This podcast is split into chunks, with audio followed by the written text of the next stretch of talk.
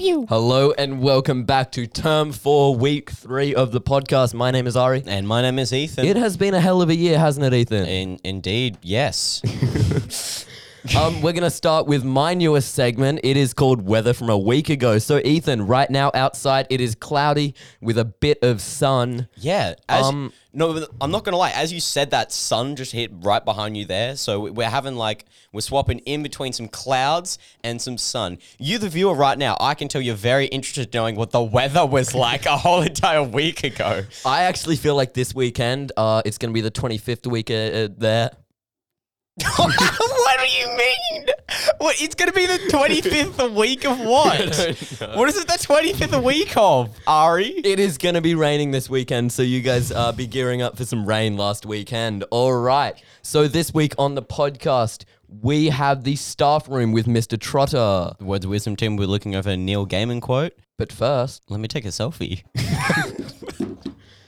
uh, Year 12 HSC exams are on. So Ethan, if you have anything to say about that, I think you did. Oh, I definitely don't have anything written in my notes. I'm specifically told you that I was going to talk about the Year 12 exams because I'm definitely not going to say the Year 12 exams are happening right now, currently. The Year 12s have had a bit of time off to, you know, study up and whatnot for the exams. Uh, everyone's, you know, steering clear of where the exams are, trying to keep their Make noise sure to level keep down. steering clear Yeah, of those exam definitely. barriers as well. Um, me myself being in an exam and hearing noise, I know how much it like actually affects your concentration, hearing noise and stuff. And thank you to everyone who's uh, respecting their right to have a quiet exam condition. This is a staff room. I'm Lily with Ella, and Mr. Trotter. how are t- how are you today, sir? Very well. And yourselves? Good, Good, thank you. yes. It's been a very rainy day today. Yes. So why did you become a teacher? I did try to avoid becoming a teacher because all my family were teachers. I had um, father who was a principal, a mum who was a teacher, brother who was a deputy principal, a brother-in-law who was a deputy principal, and sister training to be something in education. Wow. And I saw how much work they had to do, and I went, "Gee, I'm never doing that." and then I just happened to go to uni and wanted to go on a rugby tour that was going overseas to Europe, Mm. and I had to stick around for a year because I knew these guys were going to raise a lot of money, and I went, oh, "I've got to do a one-year course. What is it?" And so it was teaching, and so I tacked that Ah. on, and then went overseas. Had a great time. Came back after backpacking. I was broke. And I went, oh, I may as well use this degree thing. And so I went teaching for a year and then decided I'd never teach again. and did other stuff. Did um, picked and packed avocados, went back and studied professional writing and editing for a couple of years at TAFE in Melbourne. Wow. And then had a video production business for five years.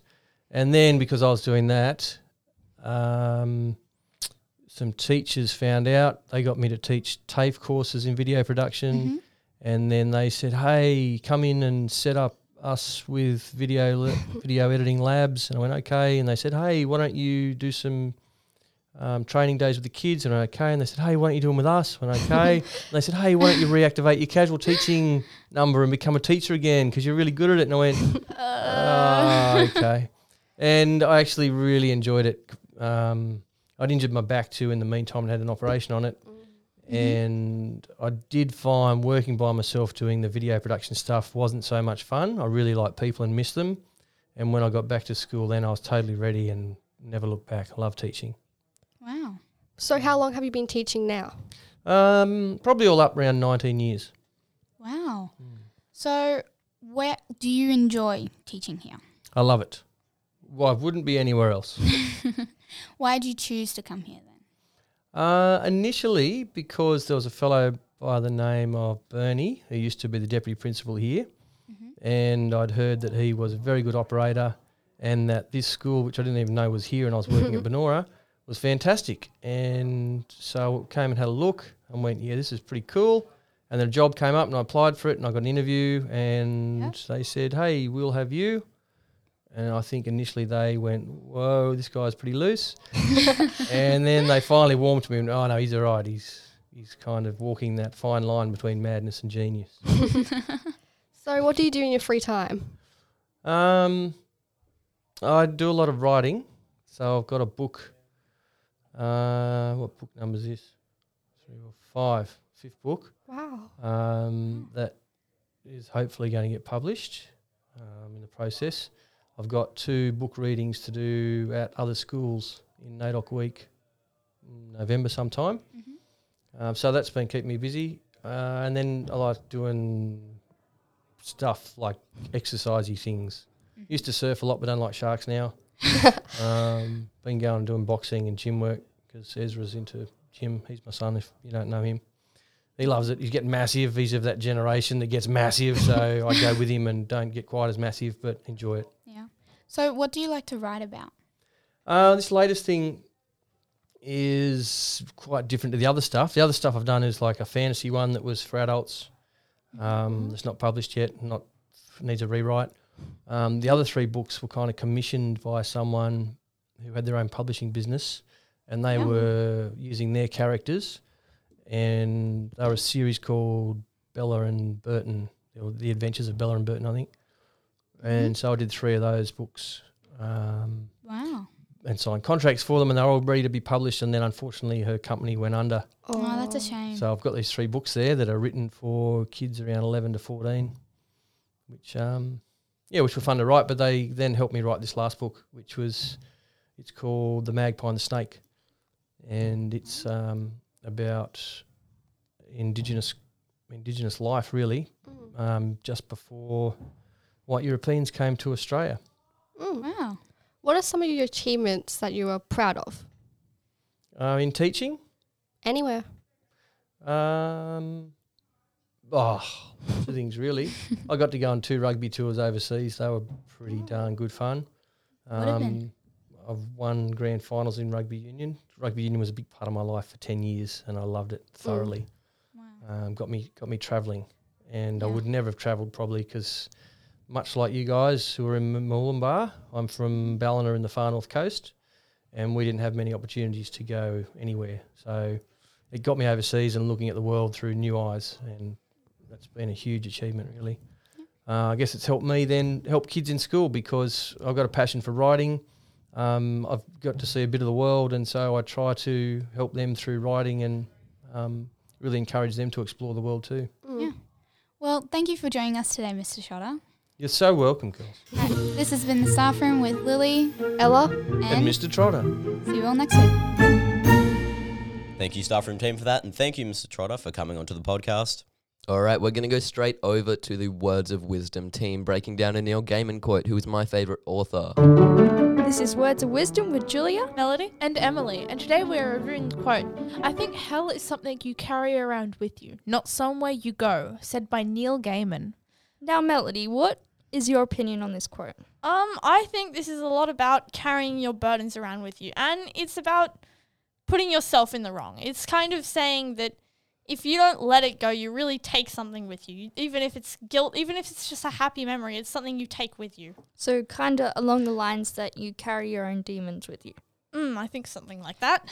What about you, Em? I well, I agree with with what you and Melody said. You know, like carrying your guilt around, carrying your demons around, etc., etc. I also think, like, with the normal aspect of like heaven and hell, hell is usually described as something being like a vast majority of thing that's the same for everyone, but with each different person, It's sort of self-imposed. yeah, and hell can mean something different for everyone. Like, I don't know, you, someone may not like a certain thing, and another person may like it, and then like you know different aspects of hell. Yeah, I think so. Hell is what you think that you deserve. I guess in a way, Yeah, I, I read a book like that, and um, someone really didn't like themselves, and they went to the afterlife, and then they made themselves a demon. They said, "I'm such a bad person," so they found themselves as a demon in hell, so kind of along the lines of we accept the love we think we deserve. and we accept the hate that we think we deserve too, though. Yeah, I guess. But like going back to the terms of hell, Emily, can you tell me what what what do you think your personalized hell would be? That's a hard one. um, Does it have like really evil furry kittens or something? evil furry kittens is something evil furry that Uh, would probably live in the corner of my little hell. no, honestly, I don't know what I think my personal hell is. I reckon like Yeah, I like it's it's very hard to explain. Yeah, You I don't like- you don't really see it until you're there. I think hell is something you carry around with you, not somewhere you go. By Neil Gaiman. Think about it. What does it mean to you? Thank you, Words Wisdom team, for that. Interesting insight into a quote, as always. All right, we're going to go over to Jen and Samson, who have composed an original piece for you guys to listen to. But first, uh, enjoy the weather from last weekend. See you next week, guys. Goodbye. Darkness inside, keeping me awake, constantly steering me away. It's all in my head. I'm waiting to fall asleep forever, so fade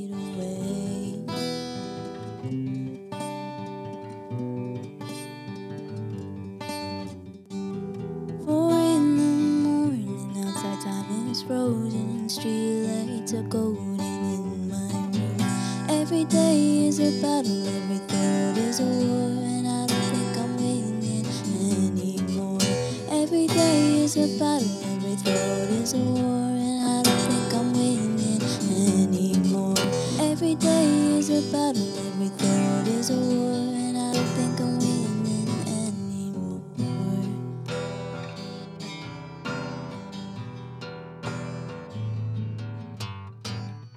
It's a constant battle, pushing on after every thought. There's an endless dark only